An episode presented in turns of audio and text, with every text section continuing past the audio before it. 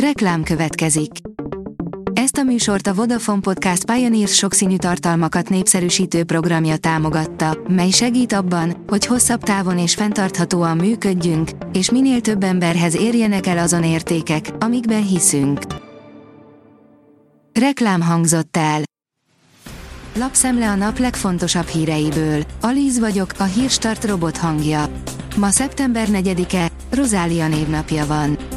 Rogán Gál Cecília, Sarka Kata, Várkonyi Andrea, milliárdos profit a legsikeresebb NER üzletasszonyok mögött, írja a Telex.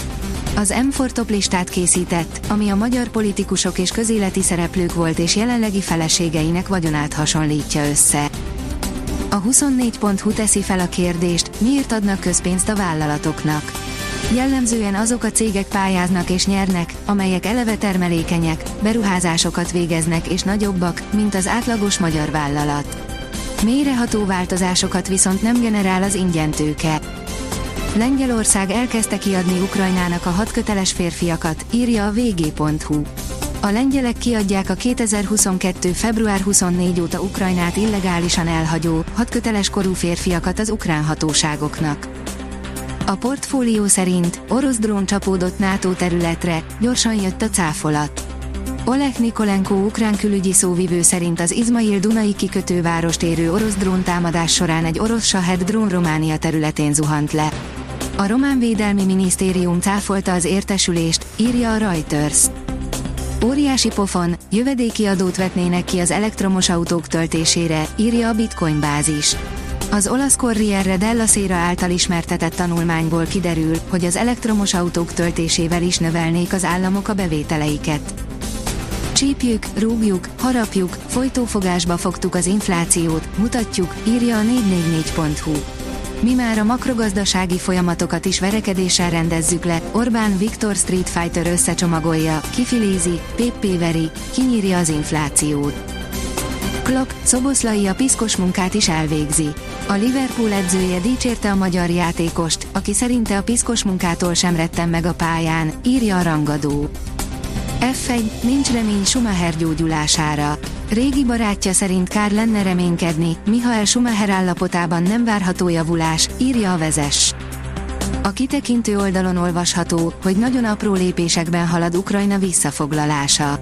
Az ukrán erőknek a becslések szerint mintegy 250 négyzetkilométernyi területet sikerült visszafoglalniuk ellentámadásuk során, miközben Oroszország mintegy 100 ezer négyzetkilométernyi ukrán területet tart megszállva a 2014-ben elcsatolt Krimfélszigettel együtt, mely önmagában mintegy 27 ezer négyzetkilométert tesz ki.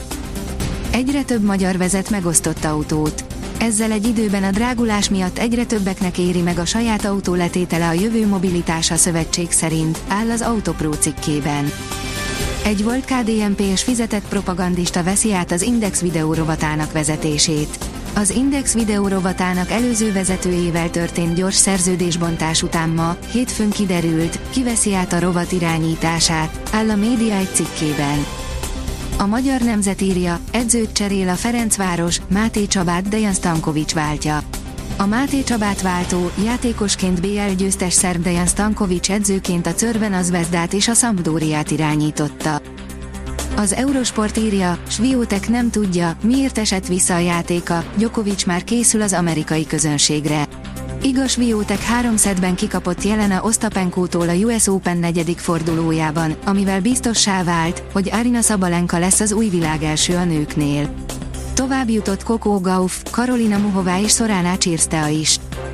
A kiderül szerint a hétvégéig biztosan kitart a strandidő. A következő napokban ismét melegszik időjárásunk. Szerdától egészen a hétvégéig nyárias hőmérsékletre és száraz időre van kilátás. Változás legkorábban a jövő héten érkezhet. A Hírstart friss lapszemléjét hallotta. Ha még több hírt szeretne hallani, kérjük, látogassa meg a podcast.hírstart.hu oldalunkat, vagy keressen minket a Spotify csatornánkon, ahol kérjük, értékelje csatornánkat 5 csillagra. Az elhangzott hírek teljes terjedelemben elérhetőek weboldalunkon is. Köszönjük, hogy minket hallgatott!